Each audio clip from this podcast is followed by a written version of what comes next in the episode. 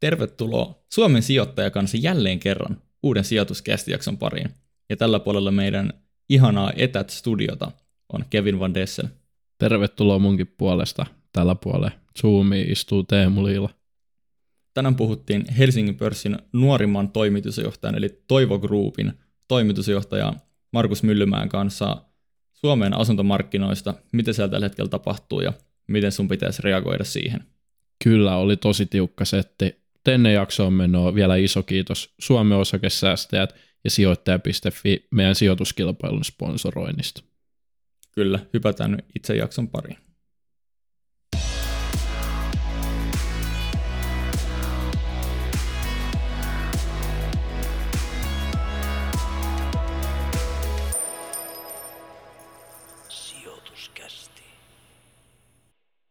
Jakso on tehty kaupallisessa yhteistyössä Sorterin kanssa. Ja mulla on ilo toivottaa tervetulleeksi sijoituskestin etästudioon Toivo Groupin toimitusjohtaja, pörssin nuorin toimari, heitettiin läppää, että ehkä jopa pörssin komein toimari. Markus Myllymäki, tervetuloa. Kiitos. Tuosta jälkimmäisestä lauseesta on niin napsu, napsu imarreltu olo, mutta tota, no, niin, niin, niin, niin, kiitos paljon ja mukava olla täällä teidän kanssa juttelemassa. Et, et, uskon, että saadaan ihan mielenkiintoista, mielenkiintoista sisältöä tänään luotua ja puhuttua niin kuin monista polttavista ajankohtaisista asioista. Kyllä, kiva hei Markus, kun tulit vieraaksi. Pörssin nuorin toimitusjohtaja, tuoko tällainen titteli mitään suorituspaineita, tai onko tämä niin sun mielestä kuin siisti titteli ylipäätänsä? Ähm, no periaatteessa niin kuin voidaan ajatella niin, että mulla on aika vahva omistusosuus tästä Toivo Groupista, niin sitä kautta, niin jos ajattelee, niin, niin, niin mä pyrin viemään tätä yhtiötä tavallaan eteenpäin sieltä niin osakkeen, niin maksimoimaan sen osakkeen omistajan tavallaan arvon sen, sen tota, no niin asian, asian niin osalta. Ja, ja silloin niin kuin ehkä niin jos mä mietin sitä, että okei, okay, että nuorin, niin, niin se tavallaan ehkä on sillä niin surullinen olo, koska en mä enää niin hirveän nuoreksi itseäni koe. Olisi aika siistiä, että siellä olisi vielä niin nuorempia, koska se on ainut tapa, se yrittäjyys on se ainut tapa, millä tämä Suomi lähtee lentoon ja kasvuuralle ja pois alijäämäisyydestä. Mutta, mutta, mutta en mä siitä niin paineita ota, ja se ehkä tulee just siitä, että kuitenkin kun se niin enemmän on siellä niin omistajuuden puolella tavallaan ne motiivit, että saada sitä omistaja-arvoa niin kuin kasvatettua ää, mm. sen sijaan, että lyhyellä aikavälillä repii hirveästi paineita siitä, että no miten tämä kvartaali meni, koska se kuitenkin se niin kuin, lyhyen ja pitkän aikavälin osa, niin osakkeenomistajan arvokasvattaminen on se niin pääfokus ja päätähtäin. Ja jos siihen Kyllä. löytyy niin parempi ää, toimitusjohtaja, mitä minä olen, ja varmasti löytyy, mutta meidän pitää vielä löytää se, niin, niin tota, mä mieluusti annan hänelle tavallaan sen vetovastuu, että mä oon enemmän kuitenkin sitten sitä kautta niin kuin palvelemassa osakkeenomistajaa, palvelemassa yhtiötä ja kasvattamassa omistaja-arvoa. Joo. No onko sulla epäilyjä mm. sitten, kun sä oot kuitenkin se nuori, niin epäilläänkö paljon? Onko tullut tällaista niin kuin sanailua siitä? No, mä oon, jos katsotaan sitä niin toimialaosaamista, ää, ensimmäinen reaktio varmasti niin kuin tosi monissa neuvotteluissa on se, että okei, että tuli vähän nuori kaveri pöytään ja niin kuin näin eteenpäin.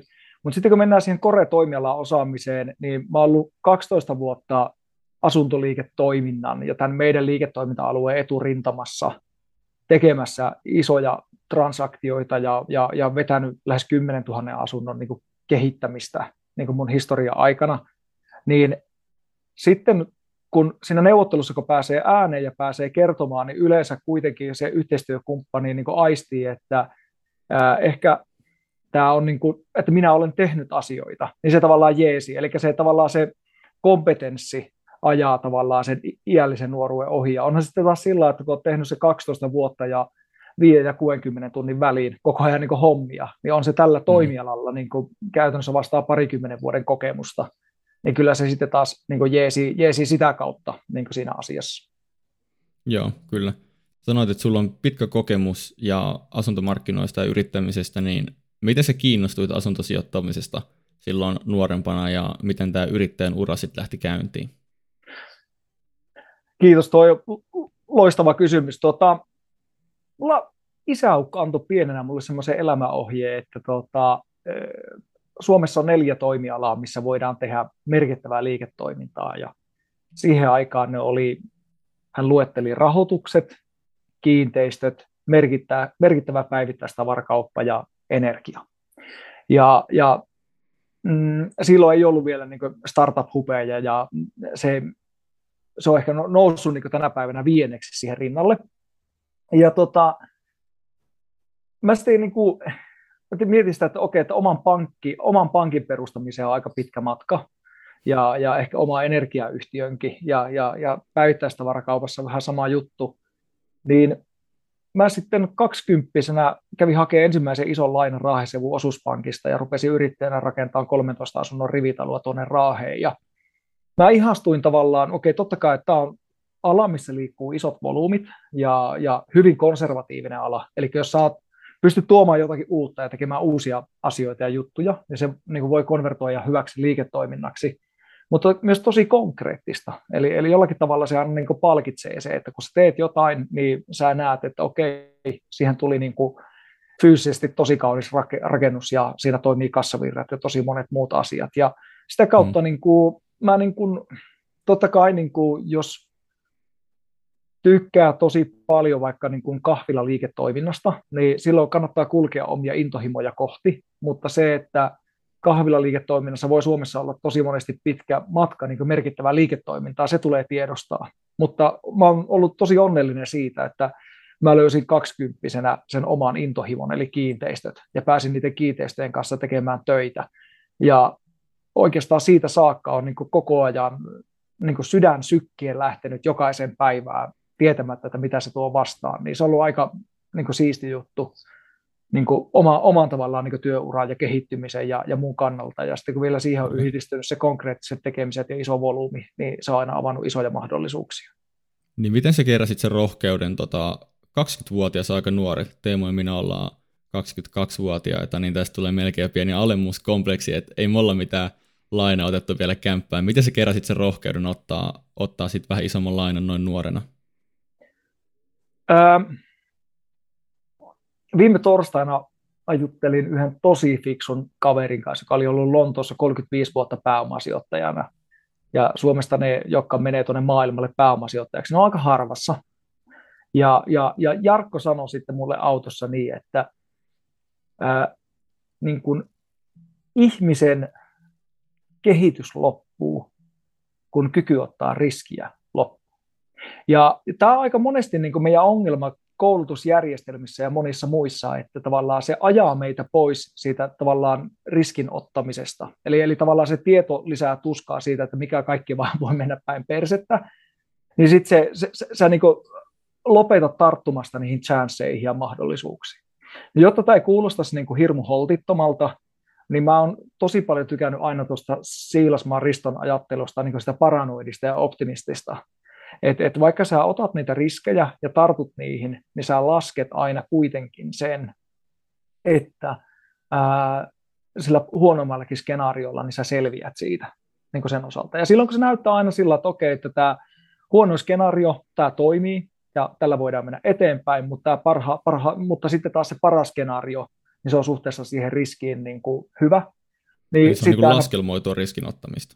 Erittäin laskelmoitua. Erittäin mm. laskelmoitua. Ja se on ollut mulla jo silloin, silloin nuoresta saakka. Eli silloin mikä oli tärkeintä, kun lähti sitä 13 asunnon rivaria rakentaa, Rahesta sai silloin 2000 euroa neljä hintaa, ja, ja mä viritin sen budjetin niin, että se omakustainen hinta oli 1500 euroa neljä, mihin mä pystyisin myös rakentamaan, ja, ja mä laskin sen yhdessä isän kanssa silloin, että okei, että tuolla 1500 euroa neljöllä, niin ne on ihan pommi varmasti myyty ne kaikki asunnot. Eli tavallaan sä, sä, sä, sä niin kuin pystyt niin kuin kalkuloimaan sen, mutta se tulee aina siitä, se tulee aina kuitenkin niin kuin se kilpailukyvyn kautta se hmm. asia. No joo, hei sä oot ihan selkeästi menestynyt tällä alalla.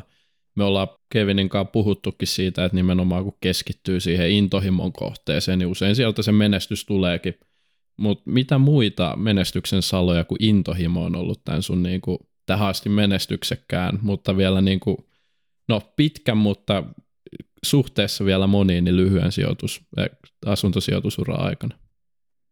No kyllä se ensimmäinen varmaan on se, että tuota, mä oon syntynyt Raaheen rakastavaan kotiin, mistä musta on pidetty huolta.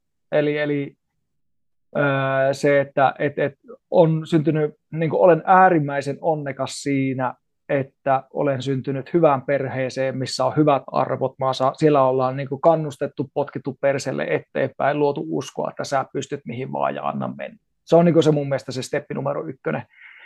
Ja, ja mua varsin paljon niin kuin oksettaa lukea näitä yrittäjätarinoita, missä kerrotaan, tai menestäjätarinoita, missä kerrotaan sitä, että kuinka fiksu oli ja mitä liikkuja tein siinä kohti ja da da da, koska kuitenkin se tavallaan se, siinä on tosi paljon niin kuin aina onnea ja sattumaa.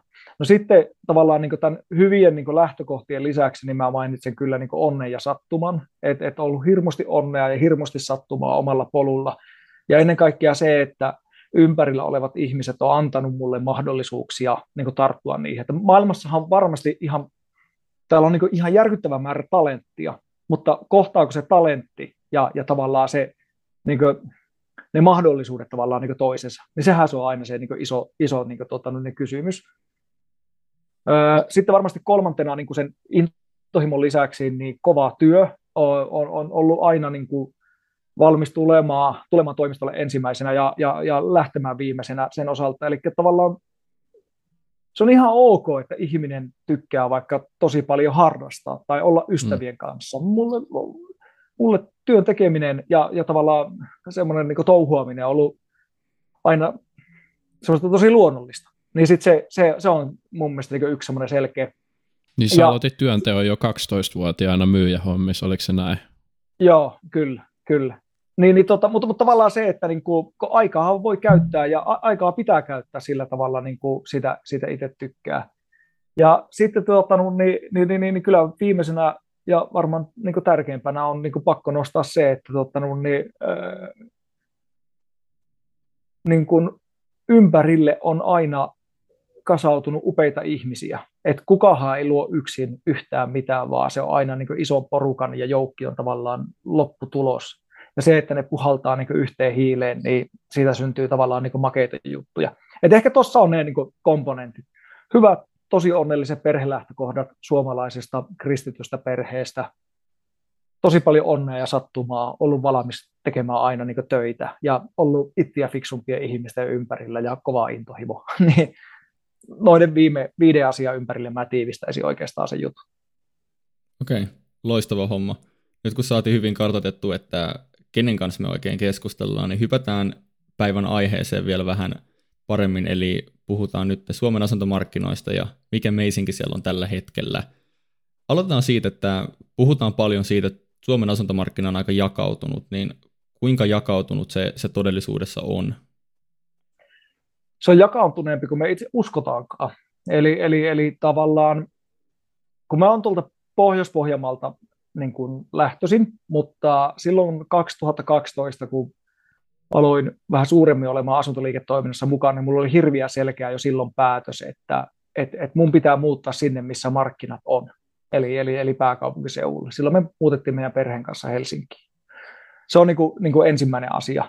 Ää, ja se, se jakautuneisuus, mistä se syntyy, niin se tulee oikeastaan niin aika monesta, monesta asiasta. Mä tein oman graduni aikoinaan asuntomarkkinatutkimuksesta ja silloin tuli jo paljon perhettyä niihin niin kuin mekanismeihin tavallaan, mikä siihen, siihen tota, no, niin liittyy. Ää, asumisen tarve syntyy, se syntyy aina vain kolme funktion kautta. Eli ensimmäisenä A, kotitalous muuttaa paikkakunnalta A-paikkakunnalle B, niin se tavallaan se asunnon tarve siirtyy paikkakunnalta A-paikkakunnalle B. Sitten kotitalous jakautuu, eli, eli erotaan, lapsi muuttaa pois, sen jälkeen tarvitaan kaksi asuntoa.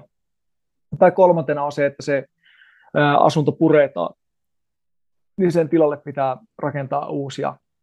Nyt tavallaan kun katsotaan sitä jakautuneisuutta, niin pitää seurata sitä, että mihin syntyy asumisen tarvetta. Ja suomalaista näkökulmasta, kun meillä on kaupungistumisilmiö menossa, mutta se on kuitenkin meillä varsin nuori ilmiö, kun me katsotaan eurooppalaisittain. Eli, eli kun mennään tuonne maakuntiin Euroopassa ja muissa länsimaissa, niin siellä maakunnat on aika tyhjiä ja ihmiset on niin kuin, mennyt kohti väestökeskuksia. Ja sitten jos katsotaan toista niin asiaa, että yhteiskunta palvelullistuu hirviä vauhtia, eli me tykätään Uberistä ja Voltista ja Guppesta ja vaikka mistä muusta, niin se, että näitä pystytään, näitä palveluita, esimerkiksi Uberi kuskaa ihmisiä Lumijoen taajamassa, niin se ottaa, tai sitä ei todennäköisesti tule koskaan tavallaan tapahtumaan. Eli, eli tavallaan nämä komponentit johtaa siihen, että näihin isoihin kaupunkeihin syntyy tavallaan kotitaloudet haluaa muuttaa, niihin tulee lisää kotitalouksia ja sitä kautta tarvitaan niin kuin, asuntoja.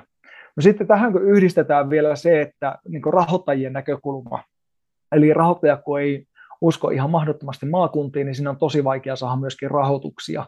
Ja kuitenkin aina, jotta syntyy asuntoja, niin melkein rahoitukset pitää toimia.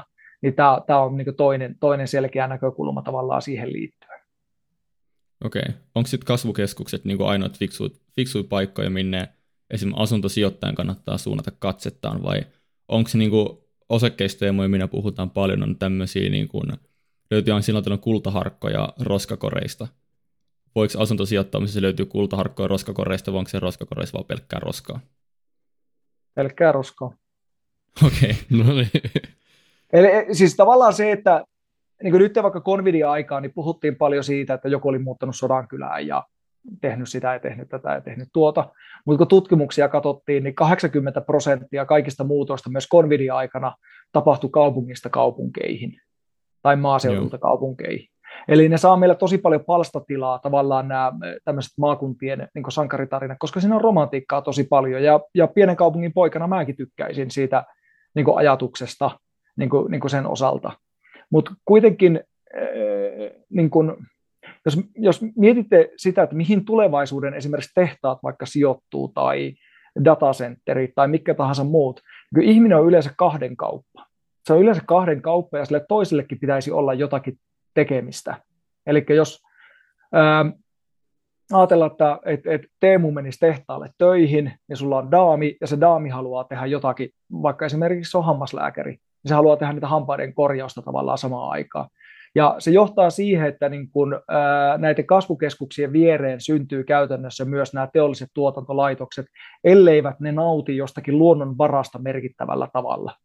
Se on ihan selvää, mm. että sellutehdasta ei voida sijoittaa niin, niin, tota, Siposeen, koska se tarvii semmoisen noin 100 kilometrin puuhakkualueen, eli se, sen pitää saada sitä puuta sieltä. Mutta esimerkiksi tällaista, että miten Raahe on syntynyt, että Urho Kalevi Kekkonen on päättänyt, että Raahe sijoitetaan rautaruukki niin tämän tyyppiset poliittiset päätökset siitä, että joku, joku maakunta, eli sieltä löytyisi joku kultaharkko, joka lähtee nousemaan, niin ne on, ne on niin yhä harvemmassa. Voi olla, että sieltä löytyy kultahippuja sieltä roskakorista, mutta kuitenkin tahtoo olla aina niin, että erilaisessa sijoittamisessa niin varianssi korjaa niin kuin kaiken, mikä johtaa siihen, että kun sijoitat viidelle paikalle maaseudulle, niin jos niistä yksi osuu niin, ja neljä ei osu, niin se lopputulema on tavallaan negatiivinen sitä kautta. Eli sitä mm. kautta se, se, se, tavallaan se varmin tapa onnistua on pysyä, pysyä näissä tota, vähintäänkin mm. yliopistokaupungeissa. Niin mä olin just kysymässä, tota, että kuinka paljon näitä roskakorjan ulkopuolisia paikkakuntia on, että on Helsinki, Veikkaan pääkaupunkiseudu, Tur- Turku, Tampere, mitä, mitä muita sä nyt tähän keksit? No kyllä se varmaan niin kuin aika lailla näin on, että... Mm, Onko niin se kuin Oulu? No siis 80, niin kuin muuttoliikkeestä pitkällä aikasarjalla niin 85 prosenttia on kohdistunut PK-seutu Turku Tampereen seutukunnalle. Se on, se on niin kuin hirmu helppo. Eli sitten se 15 prosenttia jakautuu muihin.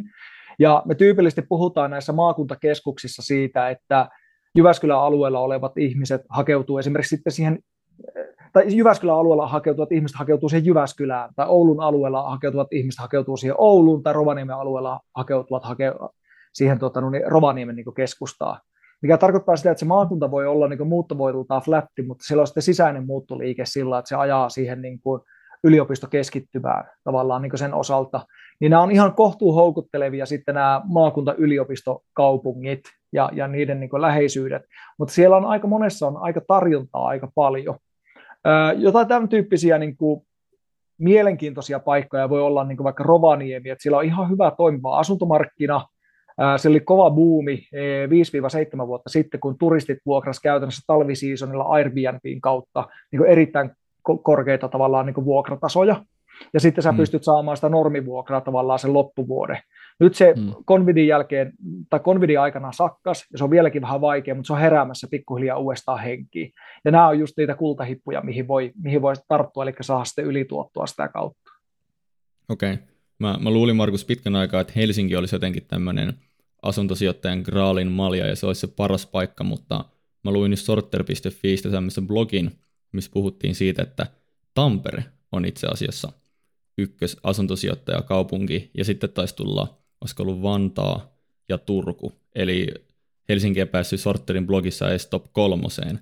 Ja mun mielestä yksi, yksi suuri syy oli tämä, tämä tota, niin kuin neliöhinnan suhde sitten neliön niin kuin vuokrahintaan. Ja siinä oli muitakin tekijöitä, mutta minkä takia Tampere on ykköspaikka ja minkä takia Helsinki on nyt pudonnut tältä palkintopallilta vai onko mulla ollut harha käsitys, onko se ikinä ollut palkintopallilla? No joo, se ehkä varmaan niin kuin, äh, no Tampereelle se oikeastaan, niin kun, jos menee siihen keskustaan ja katsoo, siihen, katsoo sitä uutta Nokia-areenaa ja sen päällä olevia torneja ja muita, niin se voi aistia sen äärimmäisen renesanssin, mikä siinä on menossa siinä kaupungissa. Sillä on hyvä, sillä on hyvä niin buumi tavallaan päällä Joo. ja se vetää sitten sitä kautta niin ihmisiä. Ja sitten muutenkin se on sillä, että siinä on tosi hyvät nämä naapurustokaupungit, Kangasala, Pirkkala, Nokia, ja, ja Ylöjärvet ja muut, ja sitä kautta sen takaa tulee sitten vielä Parkamot ja muut, eli se imee sinne niin porukkaa sen osalta. Ää, et se, se, se, niin kuin, se, se oikeastaan niin näkyy, näkyy siinä. Sitten jos mennään taas Helsingin dilemmaan, niin Helsingin dilemma on ollut aina oikeastaan se, että se on, jos joku osake on niin tosi kallis ja se tuottaa huonoa osikotuottoa, niin Helsinki on vähän sen samantyyppinen. Että se on niin, niin kovassa arvossa, että sen, sen kassavirta tuotto suhteessa tavallaan siihen vuokraan, niin, niin, niin se, se, se niin kuin seuloutuu. No meillä kellään okay. ei ole niin kuin kristallipalloa katsoa sitä asuntosijoittamista, niin tuotothan koostuu kahdesta eri komponentista, eli kassavirtatuotosta ja arvonnoususta, niin tästä pitäisi pystyä ennustamaan sitten viisi vuotta eteenpäin, että peittoako Helsingin arvonnousu suhteessa sitten esimerkiksi Tampereen arvonnousun niin prosentuaalisesti, mutta se voi olla napsun verran tiukkaa. Se, mikä asuntosijoittamisessa on kaikista tärkeintä, niin ei pidä mennä sinne, missä pallo on, vaan sinne, missä se, mihin se on menossa. Ja silloin yleensä nauttii kaikista korkeimmat tavallaan ne arvonnousut. Ja kyllä mun mielestä Helsingin käsitteenä on niin kuin aivan liian niin kuin pieni puhua pelkästään Helsingistä, koska tällä hetkellä, niin kuin, jos katsotte, miten kymmenessä vuodessa esimerkiksi esimerkiksi kalastama-alue on niin kuin kehittynyt. Jos olisit mennyt kymmenen vuotta sitten kalastamaan, niin olisit voinut nauttia aika kivaa kyytiä. No mikä on kalastamaan mm, jälkeen se seuraava paikka, onko se Herttoniemi? Eli tavallaan se, että sillä alueen sisälläkin on niitä eroja.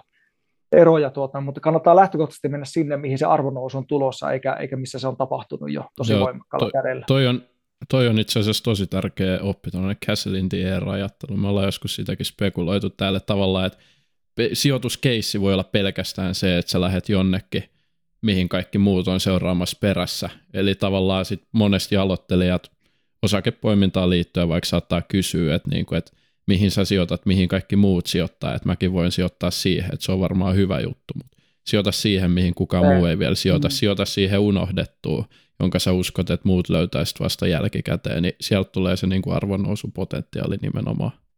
Just näin. Mm, toi on vaan vaikea spekuloida alueella, niin kuin äh, nostit Kalasataman, mutta mieti vaikka joku Kallio, niin tuossa on joku, mikä ehkä viisi vuotta tai saattaa olla kauemminkin, mä muistan kun Kallio alkoi trendaa tosi paljon, se oli semmoinen niin kuin tosi cool alue. Ja, ja, ja mitä näitä nyt monita Pohjois-Helsingistä, niin siellä on kanssa, jos on lähtenyt sinne kymmenen vuotta sitten, niin se on ollut aika hyvä, hyvä sijoituskohde, mutta sitten taas varmaan joku Malmi sun muut, niin mä veikkaan, että siellä ei ihan niin paljon ole niin kiinteistöjen arvot noussut.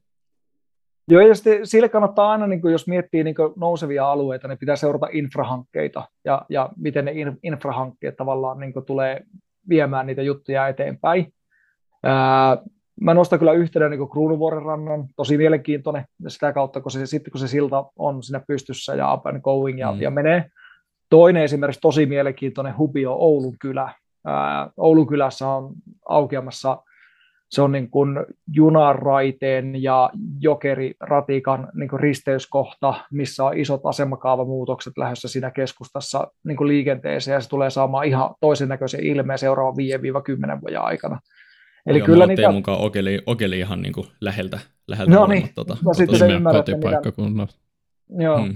tar- tiedätte, mitä mä tarkoitan, tarkoitan tuolla asialla. Et, et, ne on tämän Kyllä. tyyppisiä elementtejä, mitä kannattaa aina seurata ja, ja katsoa. Joo, kyllä. Hei, nyt tuli noita niin kuin Suomen sisäisiä alueita tuossa hyvin vertailtua, niin onko Suomi niin kuin ihan kokonaisuudessaan hyvä paikka sijoittaa kiinteistöihin vai olisiko jossain muualla se kuuluisa nurmikko vähän vihreämpää? Ihan loistava, loistava kysymys. Äh, toki kun mä käyn kansainvälisten sijoittajien kanssa keskustelua, jos ei joka viikko, niin lähes joka viikko. Ja, ja tota, se, miksi kansainväliset sijoittajat pitää Suomesta lähtökohtaisesti aika paljon, niin on se, että esimerkiksi asuntosijoittamisessa niin meillä on tosi reguloimaton markkina, mikä tarkoittaa siis sitä, että me saamme asettaa itse vuokra-asunton hinnan vapaasti.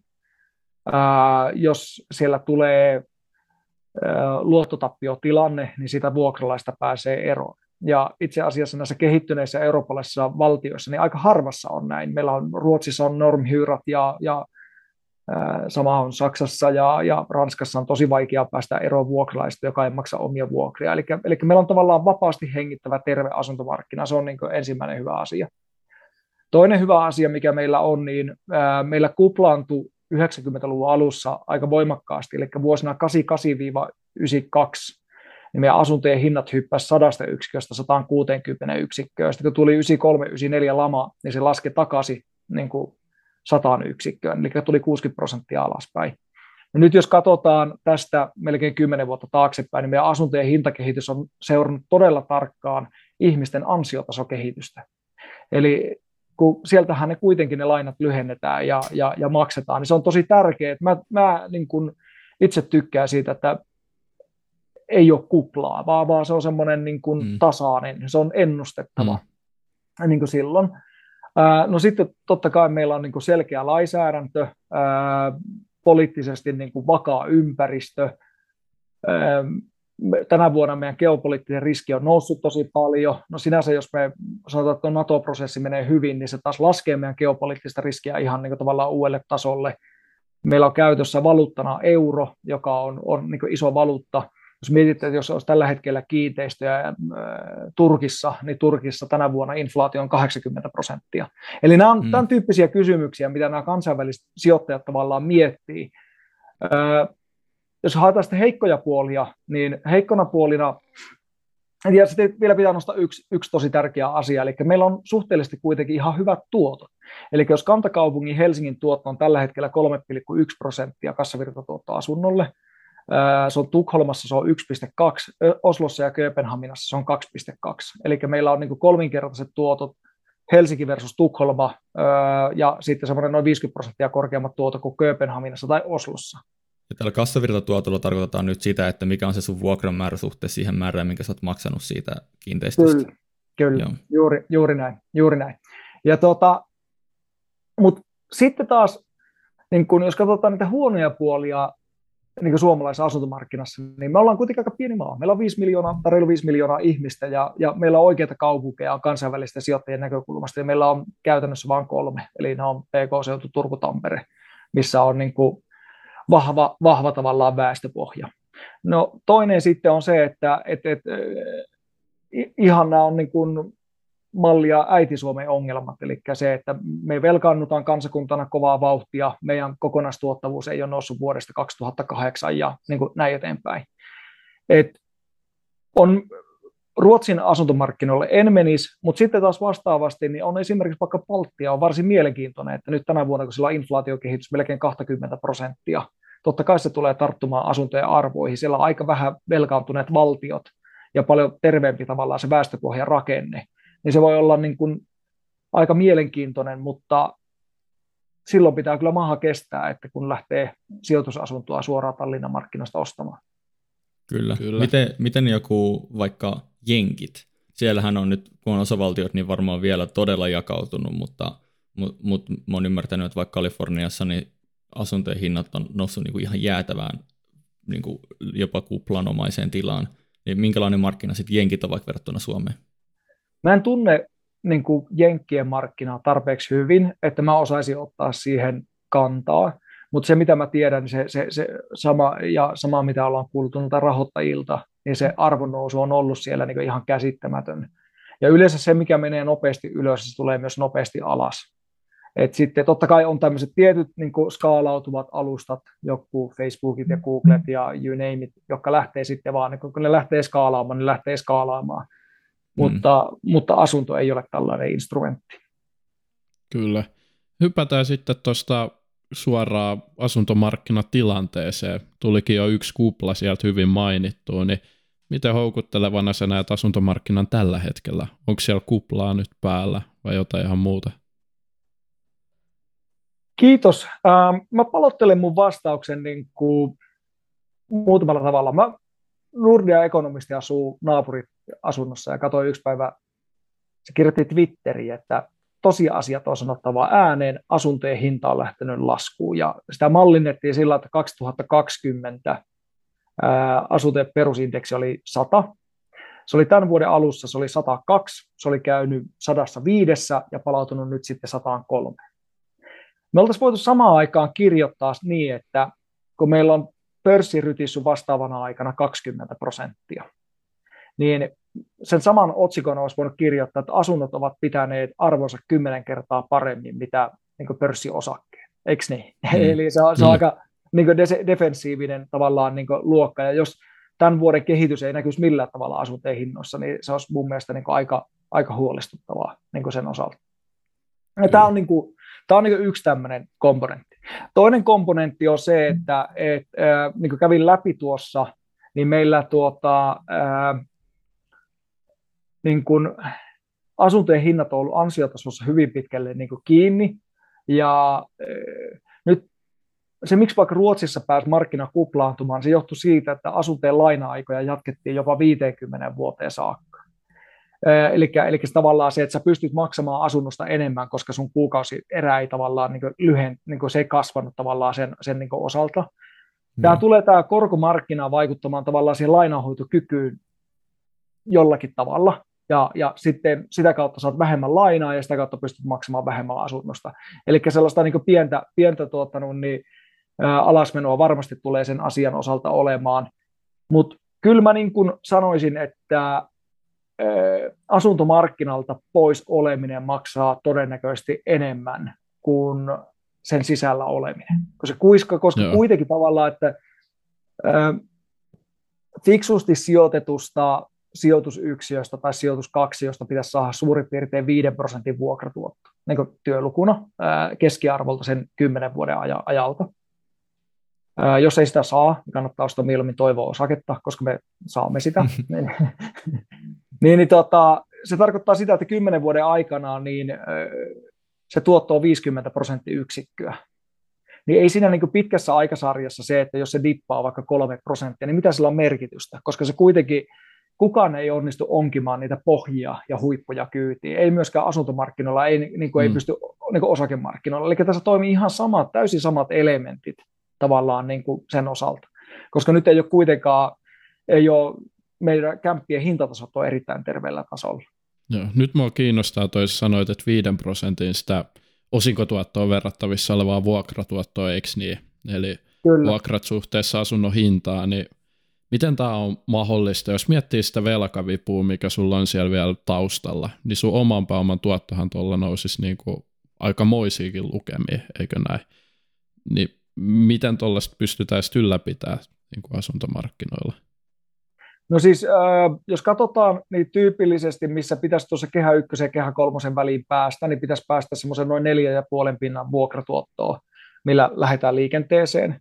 Ja Suomen pitkä aikaväli inflaatio on ollut suurin piirtein semmoinen 2,5 prosenttia, joka on hinannut vuokria suurin piirtein samaa vauhtia ylöspäin. Ja jos sä inflatoit tavallaan sitä nelipuolikasta se kymmenen kertaa, niin se keskiarvo asettunee todennäköisesti aika lähelle viittä. Mulla nyt ei suoraan laskukonetta ole tavallaan tässä niin käessä. Ää, ja tämähän on silloin, että jos sä käytät ihan puhtaasti niin kuin omaa pääomaa, eli ostat se saa 50 000 euro yksiön puhtaasti omalla rahalla, niin silloinhan sä saat koko tämän niin kuin, tämän tuota, niin, niin, niin, niin keskimäärin 5 prosenttia saat tavallaan takaisin tuottoa sieltä, eli 7500 euroa per vuosi. No sitten mm. jos käyttää velkavipua, velkavipua, tyypillinen velkavipu on noin 60 prosenttia, eli siitä asunnon hinnasta olisi noin 90 000 euroa niin velkavipua, niin totta kai sitä kassavirrasta, riippuen koroista, niin menee, menee sitten tuota, no, niin X osa siihen, mutta se mitä mä suosittelen kuitenkin, niin kannattaa stressitestata sitä asiaa niin, että et, et, tuo korkotaso, missä me nautettiin melkein 10 vuotta, niin sitä ei todennäköisesti tulevaisuudessa ole hmm.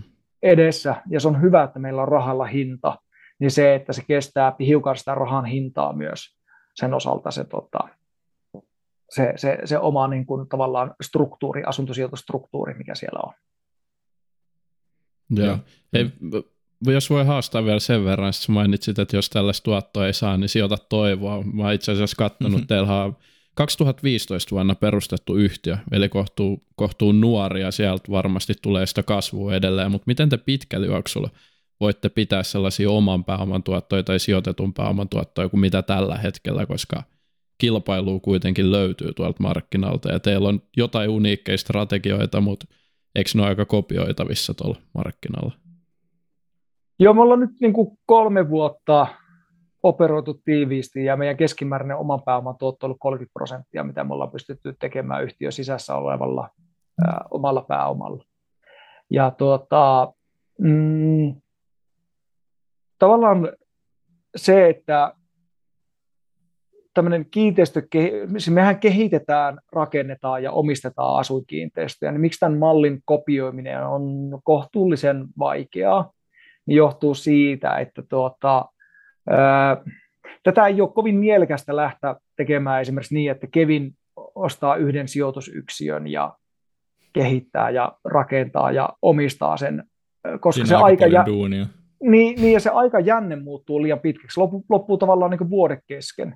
Ja se on oikeastaan se ensimmäinen niin syy siinä, että meillä on pääomistajat, me ollaan sijoitettu meidän oma pääoma, se on vajaa 20 miljoonaa siihen alkuun, jotta sitä startista saatiin tavallaan niin tarpeeksi räväkkä. Että oli se tarvittava volyymi niin, että meillä pystyy olemaan siinä arvoketjun kaikissa osissa niin tämän maan kovimmat tekijät.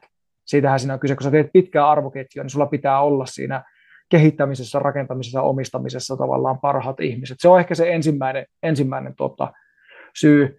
Toinen on sitten se, että meillä avainhenkilöillä, niin meillä on 17 000 kehitettyä ja rakennettua asuntoa takana. Me ollaan tehty hirviä määrä virheitä ja me yritetään, niin virheitä tehdään edelleen ja liikaa, mutta me yritetään, että me tehtäisiin niitä yhä vähemmän niin tulevaisuudessa ja löydettäisiin sieltä niitä niin replikoitavia tapoja toistaa sitä liiketoimintaa. Ja sitten kolmantena on se, että näiden hankkeiden aikajänteet on aika pitkiä, eli meidän tyypillisen hankkeen läpimenoaika, me kaavoitetaan sitä kaksi vuotta, haetaan rakennuslupaa vuosi ja rakennetaan vuosi. Eli se on se hankkeen minimikesto on neljä vuotta. Ja siinä voi, tämä ei ole kovin niin kuin hätäisten ihmisten hommaa sitä kautta. Ja, ja tätä kautta se muodostaa niin kuin aika mielenkiintoisen paketin. Ja meillä on siis sellainen kehityssalkku, missä meillä on näitä hankkeita, jotka ovat suunnitteluvaiheessa, rakennuslupavaiheessa tai kaavoitusvaiheessa menossa, niin meillä on niitä 420 miljoonaa euroa eestä, jonka päälle me skaalataan sitä tulevaisuuden oman pääoman tuottoa. Totta kai on selvää, että 30 pinnan oman pääoman tuotossa voi olla pitkällä aikajänteellä, voi olla tosi vaikeaa pysyä jo ihan siitäkin syystä, että kun yhtiön kertyy omia pääomia yhä enemmän, niin pienempää pääomaa on helpompi skaalata kuin suurta pääomaa niin kuin, niin kuin sen kyllä. osalta. Mutta, mutta kyllä me pidetään sellaista 20 prosenttia aika tärkeänä lukuna, mihin pitäisi niin kuin listayhtiönä päästä tällä toimialalla. Nyt kun tuossa asuntosijoittamisessa tuo velan määrä kuitenkin kasvaa ihan hirveästi, niin eikö se olisi järkevää myös tarkastella sitä sit sijoitetun pääoman tuottoa, jos miettii, että loppupeleissä velkokin pitää pitää tavallaan maksaa pois, vaikka se ei olekaan yksittäisomistajan vastuulla, niin se kuitenkin se yritysarvokomponentti siellä on sitten aika korkea tämän tyyppisessä liiketoiminnassa. Niin, kun katsoo noita, miten analyytikot esimerkiksi niin valuoi, valuoi tota meidän yhtiöitä, niin ne antaa sille tavallaan sille kiinteistökehitys- ja rakennusliiketoiminnalle antaa yhden arvon ja sitten ne antaa sille valmiille portfoliolle toisen arvon ja ne summaa tavallaan nämä yhteen ja katsoo sitten sitä kautta sitä niin yrityksen arvonmuodostusta.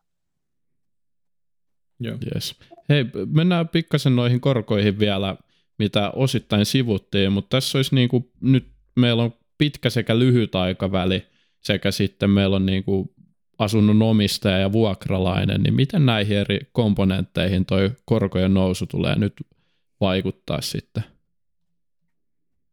No mä ajattelen itse niin, että me asuntosijoittajat ollaan yksi koululuokka, missä me kaikki istutaan. Ja kun meihin kaikkiin vaikuttaa tavallaan samat faktorit, eli meihin vaikuttaa korkojen nousu, meihin vaikuttaa yhtiövastikkeiden nousu ja näin eteenpäin, niin me pidetään huoli vaan siitä, että me ollaan sen koululuokan parhaita, eli meillä on kaikista matali omakustanne hinta, terveen velkan rakenne, edullisimmat lainat ja näin eteenpäin. Mikä, mikä johtaa siihen, että mut kun asuntomarkkina on siitä hyvä, että sillä on toimijoita ihan hirvittävän paljon ja se on tosi tehokkaasti toimiva markkina Suomessa, niin tällaiset, tämä ei ole esimerkiksi vaikka niin, että jos patongin hinta nousee ja Suomessa on kolme merkittävää vähittäistavarakauppaketjua, niin kun nämä kolme toimijaa nostaa patongin hintaa, niin kaikilla suomalaisilla maksaa patonki enemmän, eikö niin? Asuntomarkkinassa taas, jos korot nousee ja, ja, ja tuota, no, niin kustannukset nousee ja kun toimijoita on markkinoilla ihan valtava määrä, niin se johtaa pieneen viiveeseen, että mitä kautta se tulee nostamaan vuokria, mutta se tulee nostamaan niitä. Se on, se on ihan pommivarma asia. Sinänsä markkinoita, jos katsotaan, niin, markki, niin kun katsotaan pitkiä korkoja, niin pitkät korot ei ole hirviä ylhäällä, eli markkinat näkee tavallaan tämän meidän nykyisen inflaation ja koron yli, että tämä johtuu energiasta ja tämä johtuu muun muassa vaikka öljyhinnasta, ne on ne päällimmäiset driverit ja nämä asiat tulee tasaantumaan ja sitä kautta ne pitkät korot tulee niin kuin tasaantumaan siellä tulevaisuudessa. Joo. Joo. Tule, tuleeko tämä iskeä sitten vuokralaisiin vai tuota vuokraantajia enemmän tämä korkojen nousu, kumpaa sä tota, veikkaat? No mä uskon, että sekä että, eli jos katsotaan tällä hetkellä inflaatiota, niin se juoksee tänä vuonna noin kahdeksassa prosentissa. Ja se, mikä tiedetään suurin piirtein, niin tuossa vuoden vaihteessa niin meillä tulee keskiarvollisesti nousemaan ehkä noin 4 prosenttia vuokrat, eli puolet menee siitä inflaatiosta. Menee taas vuokriin. No sitten taas, jos katsotaan ää, korkokustannuksia, niin, niin me nyt tällä hetkellä pyöritään jossakin 2,5 prosenttiyksikössä, niin kyllähän se tietyllä tavalla tulee enemmän koskettamaan vuokralaista, koska vuokraantajat tulevat viemään kollektiivisesti markkinassa sen enemmän sinne vuokraan, sen nouseen tavallaan rahan kustannuksen. No toi on silleen jännä, kun vuokralaisena sulla on aika heikko neuvotteluasema, kun se on aika iso prosessi sit muuttaa toiseen, toiseen kämppään siitä, jos, jos lähtee vuokra nousee, sit muissakin kämpissä se vuokra on noussut, niin se, se on vähän eri juttu ehkä kuin sitten, niin kuin jos lähtee ostamaan jotain tällaista niin kuin kodin elektroniikkaa, niin sitten se kuluttaja voi tehdä sen päätöksen vähän helpommin. Mutta sinänsä se, että vuonna 2013 mä muistan, me rakennettiin asuntoa ja tota, Sato nosti meillä vuokraa sen vuoden vaihteessa, me pakattiin kamaat ja muutettiin tuonne Klaukkalan autotallin perälle perheen ja vastasyntyneen pojan kanssa, koska vuokra oli 4500 euroa siellä. Niin tavallaan silloin, kun sulla on saatavilla siltä markkinoilta niitä halvempia vaihtoehtoja, niin silloin, silloin se toimii. Että kuitenkin se tavallaan se muuton kynnys, niin missä se liikkuu, liikkuuko se satasessa esimerkiksi kuukaudessa, sillä varmaan aika moni jo liikahtaa tie toiselle puolelle, jos sieltä saa halvemman asunnon, mutta tätä just tarkoitin sitä, että me asuntosijoittajat ollaan kaikki yhdessä koululuokassa, ja kun meillä parametrit muuttuu, niin se menee sinne markkinaan läpi, mutta koska siellä koululuokassa on niin paljon porukkaa, niin se välittyy hitaammin kuin sen sijaan, että jos me oltaisiin patongin myyjiä ja Suomessa on kolme patongin myyjiä, niin kaikki pääsee viemään sen hintoihin aika välittömästi. Kyllä.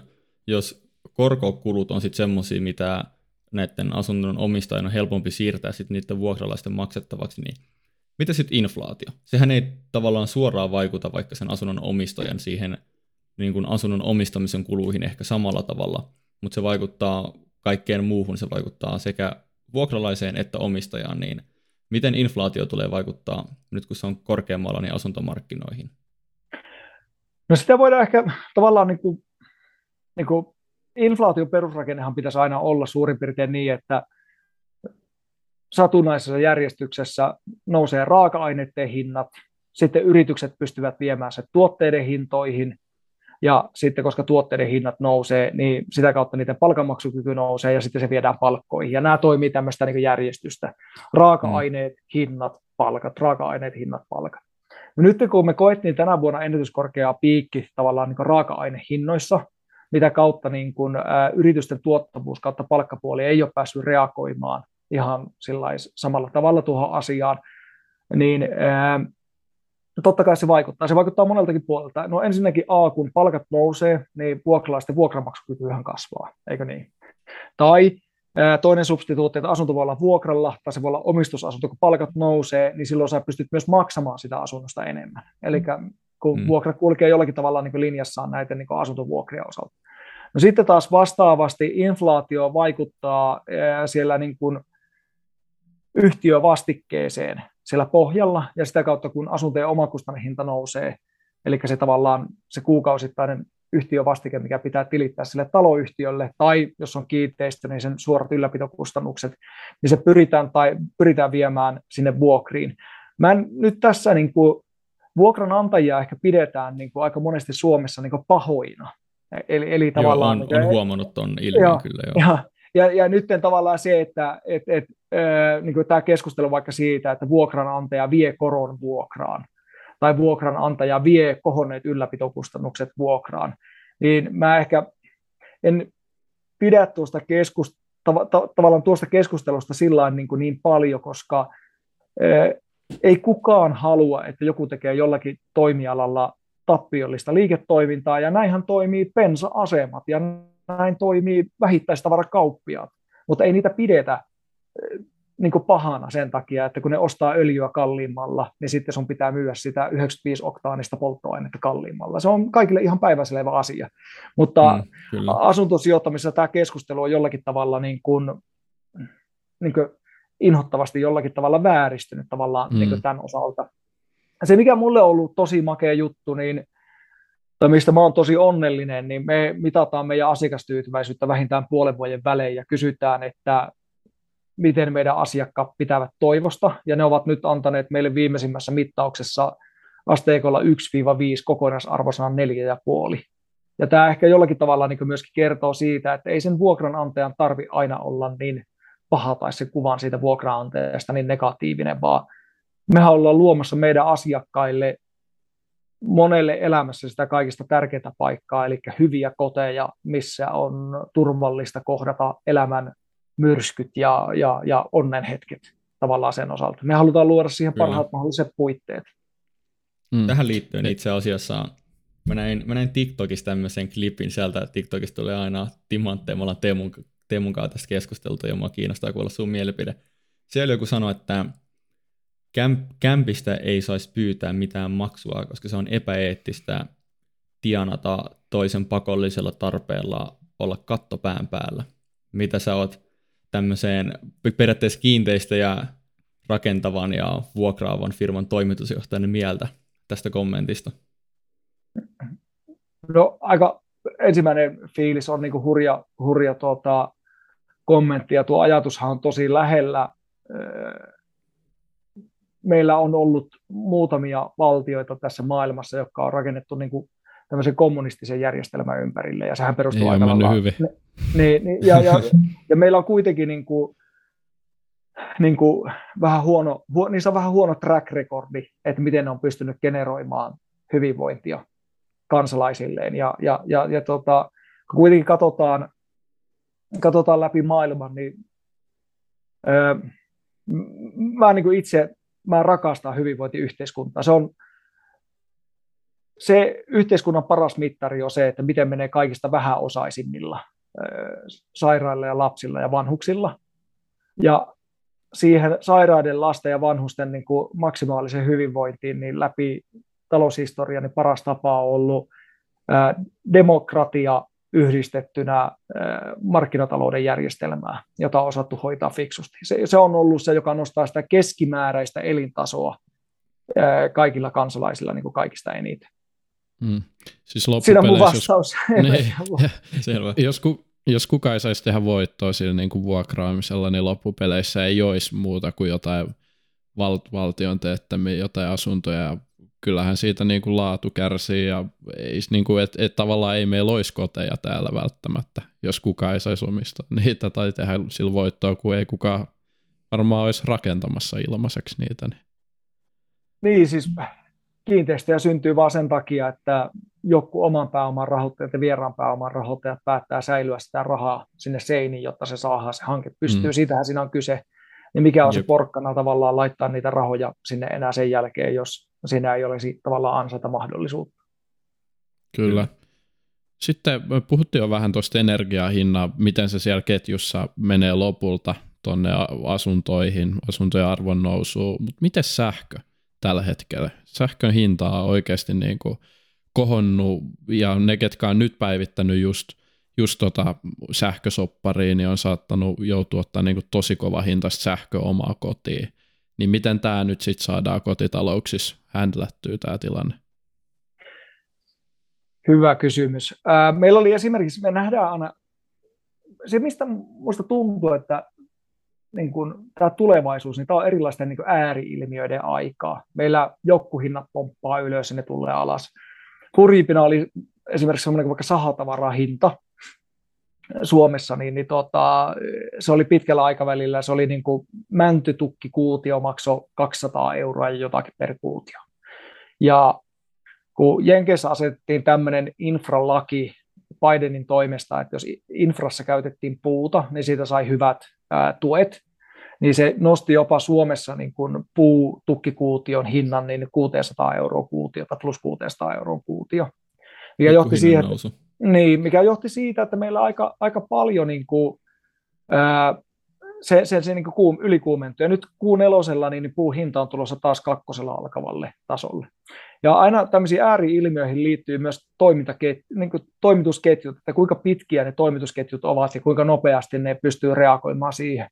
Energia on siitä viheliäinen elementti, että uusia ydinvoimaloita, niitä syntyy aika hitaasti, tai uusia vesivoimaloita tai muita. Eli nythän kun miksi sähkömarkkina on tavallaan sekasi, niin kun iso määrä tuontienergiaa tuosta idästä on pois markkinoilta, ja se markkina yrittää löytää itse tasapainoa sen osalta, kun energia on taas välttämättömyys hyödyke, niin se ei reagoi tavallaan siihen niin kuin markkinaan niin nopeasti mm. niin kuin, niin kuin sen osalta. No se, mikä on ollut aika kiva nähdä, niin ihmiset ovat kuitenkin pystyneet leikkaamaan omaa sähkön käyttöä, mutta jokainen meistä voi kysyä, että minkä verran olen omassa arjessani vähentänyt energian käyttöä. No meillä ollaan laskettu kahdella asteella kodin lämpötilaa, laitettu ulkotuupi pois päältä ja ajastettu maalämpöpumput niin, että se tuottaa iso osa energiasta sähköllä. Ja niin näitä.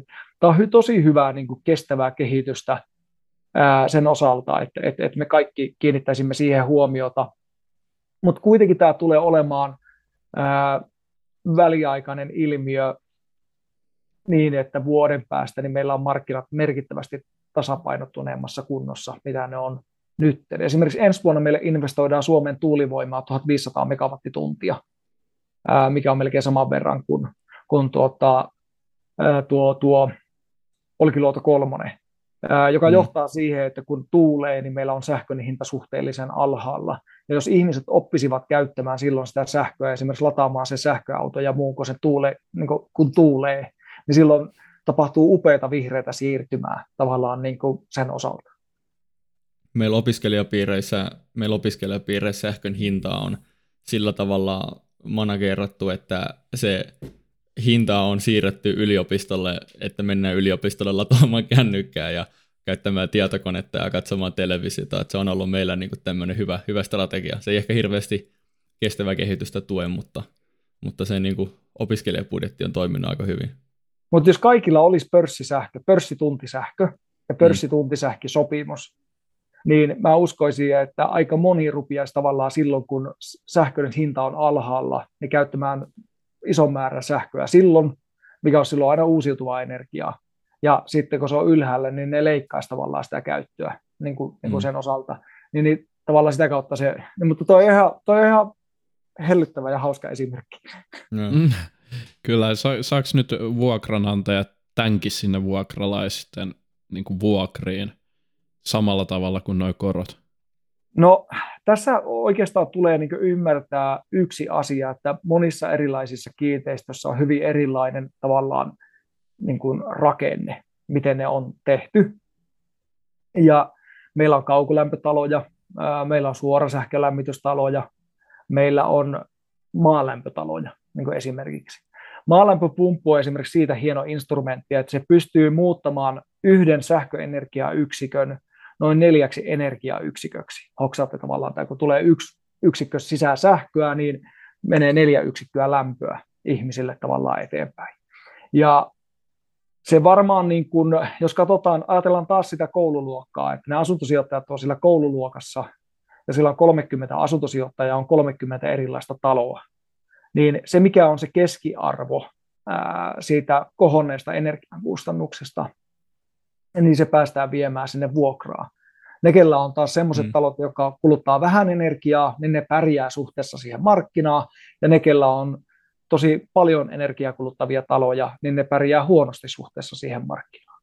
Ja tässä voi esimerkiksi kertoa sellaisen esimerkin, että meillä Toivossa on valtaosa meidän kiinteistöstä A, ne on uusia, B, ne on A-energialuokassa, ja C, ne lämpiää maalämmöllä. Ja meidän lämmityskustannukset per lattianeliö pyörii siellä noin 60 senttiä per neliö läpi vuoden. Ja kun otetaan Helsingistä tuommoinen vanha kaukolämpötalo, niin sen lämmityskustannukset on euro 50 senttiä per lattianeliö. Ja siinä on aika mm. iso käppi tavallaan näiden oh. kahden komponentin osalta. Joo, melkein kolminkertainen ero. Jep. Tähän liittyen, niin miten sitten erityyppiset asumismuodot nytten tulee liikkumaan ja trendaamaan nyt, kun energian hinta on noussut tosi merkittävästi, että, että meillä on niin kuin kerrostaloja, rivitaloja, paritaloja, omakotitaloa ja niin kuin, mikä tulee olemaan se tämän vuosikymmenen trendikkään asumismuoto ja kannattaako tämmöistä nyt niin kuin asuntosijoittajan ottaa sit huomioon niissä sijoitusvalinnoissaan?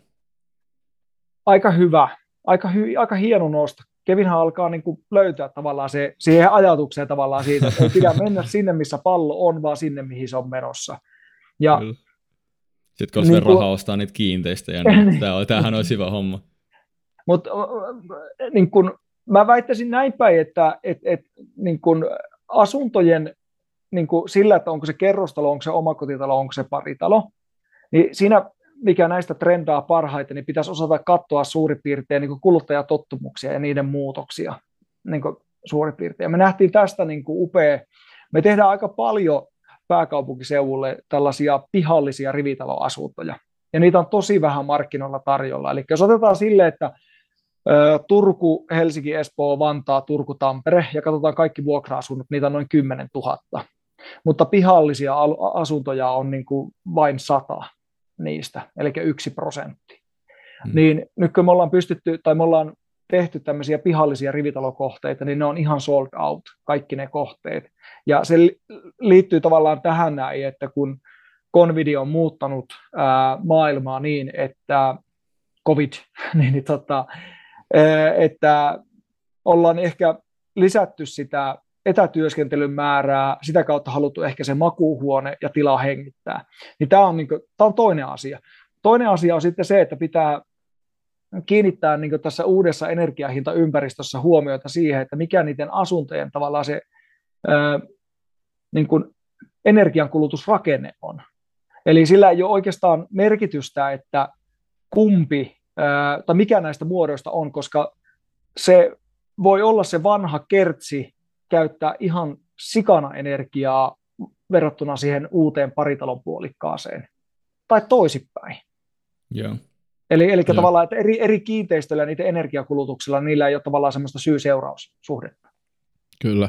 Sä oot maininnut jossain, että tulevaisuudessa voitaisiin nähdä tällaista niin kuin asuminen as a service-tyyppistä mallia. Eli vähän niin kuin nyt ollaan, maksetaan kuukaudessa No vuokrahan maksetaankin kuukaudessa, mutta pointti on se, että päästäisiin tällaiseen kevyempään ratkaisuun, että tulisi tavaksi vaihtaa kämpästä toiseen.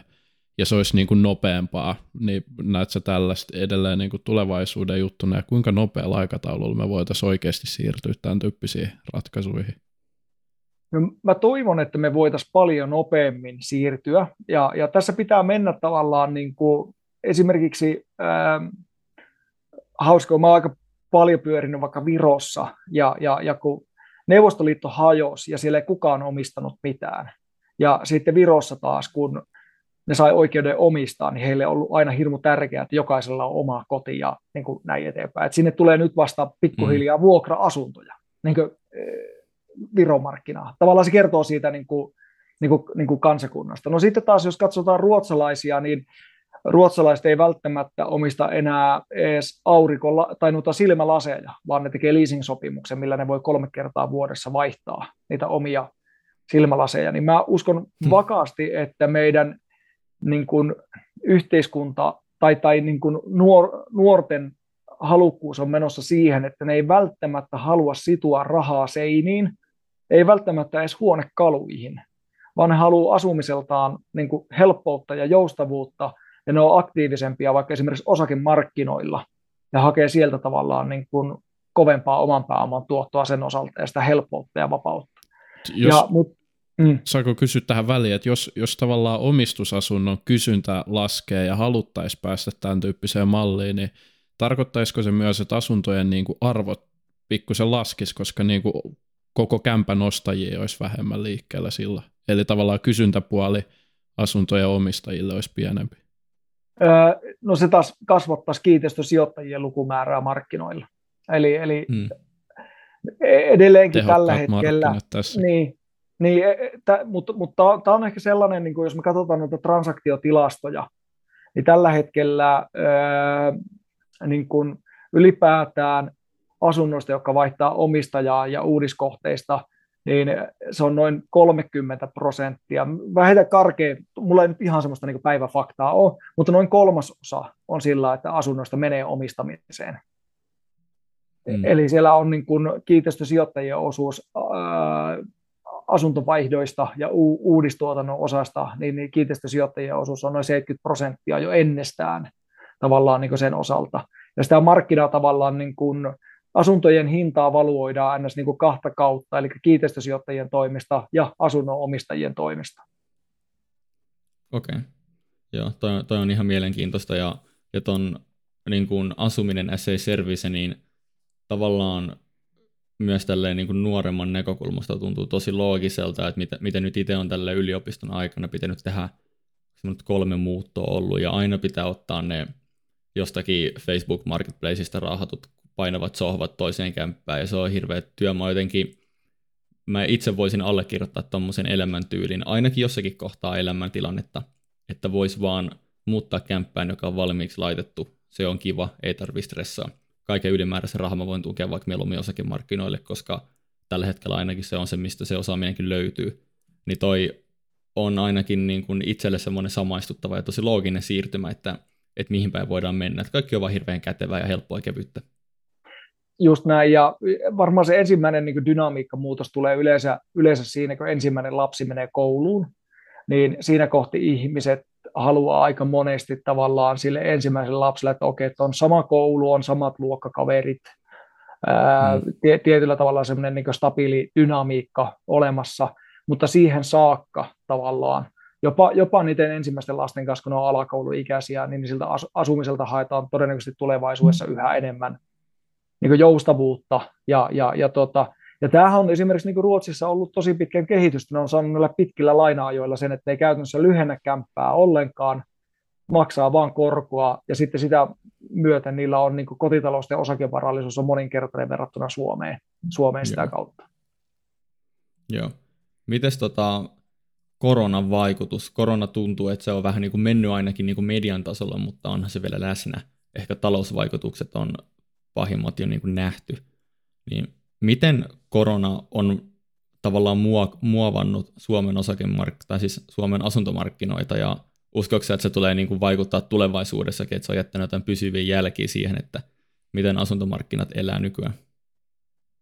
No ensimmäinenhän totta kai, mitä itse miettii tosi paljon, niin oli siinä, että, että kun korona, korona niin, niin alkoi, ne kiitti sitä, että meillä ei ollut portfoliossa tai meidän liiketoimintamallilla ei tehdä vaikkapa toimistoja tai hotelleja, hmm. koska, koska, koska näiden tilojen kysyntähän leikkaantui aivan toisen näköiseksi tavallaan saman tien, mikä nosti tavallaan sitä asumisen tarvetta siis sillä, että se on välttämättömyyshyödyke. Jokaisella pitää olla koti ja pitää olla se katto pään päällä, missä asua, ja sitä kautta sen niin tarve, tarve on stabiilimpi, ja sitä kautta se on niin sijoitusluokkana paljon niin defensiivisempi niin kuin, niin kuin sen osalta. Ää, mä uskon itse siihen, että ää, niin kuin asuntomarkkina heijastelee tavallaan sitä muuta yhteiskuntaa ja se muun yhteiskunnan tarvetta ja mielihaluja Ja, ja niin kuin Convidin mukana tuoma tavallaan digitalisaatio ja sitä kautta niin etätyön lisääminen ja muuta, niin me ei ehkä välttämättä ihan sillä tavalla haluta olla siinä niin ydinkorttelissa pienessä yksiössä, vaan ehkä halutaan niin napsun verran enemmän tilaa. Ja, mm. ja se näkyy esimerkiksi siinä, että yksiövolyymit ja, ja niiden niin myytävissä olevat määrät ne on kasvanut ihan merkittävästi siitä. Eli preferoidaan sen sijainnin sijasta ehkä enemmän sitä niin tilaa ja ulkoilumaasta ja monia muita juttuja. Mutta sitten kuitenkaan mä en usko siihen Mäntsälä-ilmiöön, että, että hmm. me mentäisiin niiden palveluiden niin ulkopuolelle sen takia, että, että saataisiin merkittävästi enemmän tilaa. Kyllä. M- miten sitten sijoitustrategia on, tai nämä kaikki muuttajat huomioon ottaen, niin mikä olisi sun mielestä semmoinen niin sanotusti voittava sijoitustrategia asuntosijoittajille tässä nykymarkkinoympäristössä ja sitten totta kai, kun puhut, että pitää katsoa tulevaisuuteen, niin kun huomioon nämä kaikki asiat, mitä tässä on tulee esille, niin millä asuntosijoitustrategialla nyt kannattaisi lähteä eteenpäin? No, mä oon saanut olla coachina tosi monelle asuntosijoittajalle, joka on niin kuin, aloittanut. Ja, ja, tuota, ja, ja niin kuin, e, mun ensimmäinen vinkki on tunne pois. Tunne pois kaikesta tekemisestä. Eli, eli, eli numerot edellä siihen niin kuin juttuun mukaan. Ja kaikista tärkeintä on alkaa laskemaan erilaisia kohteita läpi ja niiden tuottoja. Eli, eli ottaa myytävissä olevia kohteita, laskea kassavirtatuottoja auki, katsoa paljonko saa vuokraa ja alkaa seuraamaan sitä markkinaa tavallaan aktiivisesti.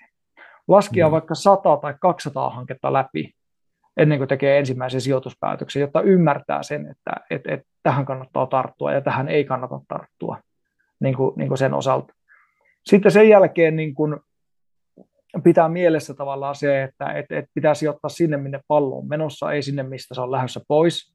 Ja tämä tulee ennen kaikkea niin kuin sijainti, tuote ja sen niin kuin tavallaan yhtiön se energiarakenne, sitten kun numerot on tuota, niin kunnossa, kunnossa tuota, niin sen, sen, osalta. Ja sitten neljäntenä niin pitkäjänteisyys. Se, se, on, se, on, se on tässä, tässä tuota, niin kuin se kaiken, kaiken tuota, niin A ja O. Ja, ja sitten ää, jos, pyrki, jos pystyy, niin saada tavallaan sitä niin kuin hajautusta, mutta, mutta kuitenkin se, että se vaatii kuitenkin se ensimmäinen oma sijoitusasunto monesti sen 40 000 euroa sitä omaa pääomaa, että siihen pääsee kiinni, niin siinä voi olla hajautusta niin aika monesti vaikeaa rakentaa sen jälkeen. No mm. joo, se on, se on kyllä ihan totta. Se on osakkeessa pikkasen helpompi, tai varsinkin sit rahastoissa, kun voi 15 eurolla lähteä, lähteä sijoittaa. Hei, monesti tästä ei puhutakaan, mutta siis silleen strategisesti kuitenkin ihan voisi kuvitella aika tärkeä komponentti, eli vuokralainen niin kuin asuntosijoittajalle, niin minkälainen on hyvä vuokralainen? Hyvä kysymys. Meillä oli, tota, meillä oli sanotaan vielä kymmen vuotta taaksepäin, niin meillä oli vaimon kanssa hoidossa niin, niin tota, iltatöinä semmoinen 120 asunnon portfolio. Ja mä tulin pere, mulla vaimo vuokrasi ne kaikki asunnot, ja mä kävin puolen vuoden välein niin tarkastamassa jokaisen asunnon, että okei, että miten se, A, mikä se, niin kuin, no totta kai siis sä näit sen rahallisen käyttäytymisen niin pankkitililtä, mutta sitten B, sä näit, että miten se kantaa sitä asuntoa, eli, eli onko siellä kämppä hakattu rikki vai onko se niin hyvä. Niin tota, silloin, silloin tuli perehtyä tosi paljon tavallaan tähän mekaniikkaan, ja sieltä on löytynyt tosi selkeitä niin kuin, anomalioita, että kelle kannattaa vuokrata ja kelle ei kannata vuokrata. No ensimmäisenä on totta kai se, että sun pitää niin kuin nähdä se ihminen ja miten se kantaa itseään ja niin kuin, ta, kyllä tasapaino se ihmisen tunnistaa aika, aika monesti. Kyllä. Mutta se mitä niin kuin löytyi silloin, niin lähtökohtaisesti semmoista ihmistä, jotka muuttaa ensimmäisen vuokra-asuntoon, niin siinä on riskikoholla.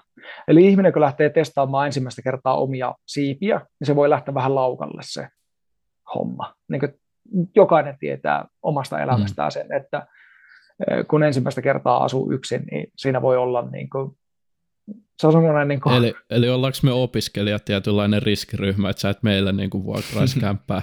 No, no mä, mä, mä, luulen, mä luulen, että tota, korkeakouluopiskelijat ei ole, mutta esimerkiksi semmoinen, joka menee vaikka lukioon tai ammattikouluun ja siihen ensimmäisen vuokra-asuntoon 17-vuotiaana, niin siinä se riski taas on. Eli, eli, eli, eli sitä kautta tulee tuota, se, sanotaan, että tämä 70-20-vuotias ensiasuntoon niin muuttuja, niin siinä on niin riski koholla. No sitten sen jälkeen, niin kun mennään siitä ohi, niin totta kai luottotiedot on niin yksi tärkeä komponentti, mutta sitten sen jälkeen niin mä olen ainakin nyt tosi paljon huomiota siihen, että kuinka pysyvä ratkaisu se asunto on sille vuokralaiselle. Eli, eli minkälainen elämäntilanne sillä on. Eli ää, poikkeuksetta esimerkiksi sellaiset ihmiset, jotka niin kuin, oli eronnut juuri, niin niitä piti vaan saada nopeasti asunto. Ja sitten ne tuli kuudeksi kuukaudeksi tai neljäksi kuukaudeksi palas yhteen tai etti paremman asunnon tai jonkun muun jutun. Mutta jos esimerkiksi opiskelija saa hyvän vuokra-asunnon koulun läheltä ja sillä se aikoo opiskella neljä vuotta, niin se kynnys todennäköisesti vaihtaa asuntoa on aika korkea, eikö niin? Mm. Nämä on aika tämmöisiä niin maalaisjärkisiä niin ajatuksia tavallaan siitä, että mikä on hyvä vuokralainen ja mikä on niin kuin, ei niin hyvä vuokralainen. Mm. Niin tyypillisesti hyvä, hyvälle vuokralaiselle niin se on pitkäaikainen ratkaisu, sen arki ja rutiinit ja elämä toimii siinä ympärillä, sillä on koulupaikka, työpaikka, ystävät siinä lähellä, se on, tota, ja, ja sitten se vuokralainen on niin stabiilissa hyvässä elämäntilanteessa. Joo, okay. miten te pidätte sitten niin kuin yhtiönä, nyt jos ajattelee vaikka Toivogruppiin, niin huolen siitä, että teidän vuokralainen on tyytyväinen, eikä hän sitten puolestaan äänestä niin kuin jaloillaan, eli just tuu näitä lyhyitä vuokrasopimuksia. Mä veikkaan, että sä et enää käy kerran puolessa vuodessa katsomassa kaikkia kämppiä, että miten siellä nyt kannetaan, vai käyt? No, no, no siis niin paljon kuin mahdollista, koska niin kuin, suurin bisnesoppi, mitä mä, mä oon sanonut, se oli, niin kuin, no, niin ihan häkellyttävät sanat, miten mä kuulin, kun tämä, tämä Jeff Pafos sanoi sitä, että totta, no, niin Amazon pyrkii olemaan niin lähellä asiakasta kuin ikinä vain mahdollista ja tekemään sen niin hyvällä logistiikalla, että se on kannattavaa. Ja, ja pyrkii olemaan siinä a, niin kuin, a, niin kuin asemassa niin pitkään kuin mahdollista, sillä vielä jonain päivänä tulee joku yhtiö ja se tekee sen paremmin kuin Amazon. Ja me yritämme tehdä, että se päivä tulee niin myöhään kuin mahdollista. Eli tavallaan meidän toivo olemassa olemiseen ainut edellytys on tyytyväiset asiakkaat. Että me pystymme kannattavasti korkealla asiakastyytyväisyydellä tuottamaan heille hyviä ratkaisuja. Yllättyykö ja, ne teidän asiakkaat, kun tulee pörssin nuorin toimitusjohtaja kyläilee? No, en mä, tota, tänä päivänä niin ää, se aika monesti on sitä, että vierailee asseteissa, vierailee pihoilla, vierailee mm, niin kuin no. käytävillä, käy katsoa mitä jaksaa, että semmoisia niin tupakaappitarkastuksia ei, ei enää kalenterin puitteissa ehdi tekemään, vaikka haluaisinkin tehdä. Ja haluaisin kuunnella tavallaan, että miten meidän asiakkaat jaksaa ja miten niiden sydän sykkii tavallaan niin sen osalta. Yeah.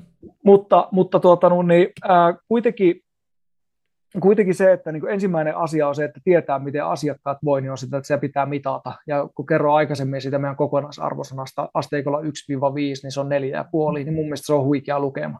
Sehän on se steppi numero ykkönen. No toinen, toinen asia on varmasti se, että niin kun, niin kun me välitämme meidän asiakkaista. Aika pitkään suomalaiset vuokraantajat on toimittanut ainoastaan kylmät seinät asiakkaille ja, ja lähettänyt kerran vuodessa korotuslaskun, niin me pyritään kuitenkin ensinnäkin A, että meillä on niin kuin ihan mintti-asunto, ää, mintti-taloyhtiö, ja siellä on hyvät ratkaisut. Meillä on oma asuntomestari, joka pitää asiakkaasta huolta. Me muistetaan joululahjoilla järjestetään jotain pientä happeningia ja niin kuin näin eteenpäin, niin se on vähän myöskin sitä niin kuin muuta, muuta välittämistä sen, niin kuin sen perusratkaisun lisäksi. Mutta ollaan vielä aivan keskeneräisiä siinä asiassa ja halutaan olla tulevaisuudessa yhä parempia. Joo, kuulostaa kyllä hyvältä missiolta, mikä teillä on menossa. Jakso alkaa nyt lähestyä pikkuhiljaa loppua, ja meillä on nyt muodostunut, muodostunut jostain kumman syystä tähän jakson loppuun – varmaan Oli niin hyviä TikTokia. niin varmaan meidän TikTokin takia tämmöinen klassikokysymys, joka on täysin irrallinen meidän päivän aiheesta, eli mikä on Markus sun mielipide kryptovaluutoista? Mä rakastan kiinteistösijoittamista ja asuntosijoittamista sen takia, että asunnoissa niin sä nautit sen sijaan, kun sä, sä sijoitat siihen rahaa, niin sä nautit siinä ensinnäkin A, kassavirtatuotosta, eikö niin? Kyllä. Sitten, sitten arvonnoususta, ja kun katsotaan pitkää aikasarjaa, niin asuntojen arvot on Suomessa noussut 2,5 prosenttia. Sä nautit tuota, niin sitä kautta, kun sulle tulee kassavirtaa, niin sä voit käyttää velkavipua niin kuin sen osalta. Ja niiden arvot perustuu kuitenkin hyvin pitkälle ihmisten nouseeseen ansiotason kautta niin kuin vuokrakehitykseen. Ja kun kryptovaluutat per, perustuu oikeastaan vain siihen, että minä Markus tänään haluan vaihtaa Teemu sinun kanssa bitcoinin tuota, tähän ja tähän hintaan. Eli mitä enemmän ihmisiä on niin ostolaidalla, niin hinta nousee. Mitä enemmän ihmisiä on myyntilaidalla, niin hinta laskee, koska se instrumentti ei lähtökohtaisesti tuota mitään. Se ei tuota kassavirtatuottoa tai aseta sitä kautta niin vakuusarvoja ja muita asioita. Niin tämän takia pitäydyn itse mieluummin tämmöisissä kassavirtaa tuottaavissa, suojaavissa sijoitusinstrumenteissa. No niin, okay. onko meillä Toni Heiskasen, eli tämän niin kuin Bitcoin-profeetan lisäksi Henry Affleck ainoa, joka on ollut niin kuin kryptojen puolella, muistaakseni ihan oikein, että sitä on niin kuin tituleerattu huijaukseksi, pyramidihuijaukseksi, monella erilaisilla niin kuin tavoilla, mutta sieltä tulee use, usein tämä sama, että eihän se niin kuin rakenteellisesti mitään tuota, mutta kyllä, mm. kyllä niissä niin kuin innovaatioita sisällä on, että kunhan vielä tietäisi sitten, että mikä kryptovaluutta on se tulevaisuuden niin kuin innovaatio siellä sitten. Joo, tai siis mikä kyllä... lohkoketjuteknologian sovellus on se oikea sovellus, että onko se kryptovaluutta ylipäätänsä. Sekin on mun mielestä mielenkiintoinen kysymys. Siis kyllä siis tavallaan sillä on hyvä teknologia taustalla ja lohkoketjut ja, ja tavallaan niin kuin pankkien kyseenalaistaminen ja, ja, ja moni muu juttu. Mä en siis kryptoista itse siis silleen niin tiedä ää, niin kuin, niin kuin sen osalta, että mä uskaltaisin lähteä petsaamaan sitä, että mikä on niin se nouseva krypto ja mikä on se oikea aika mennä sinne sisään.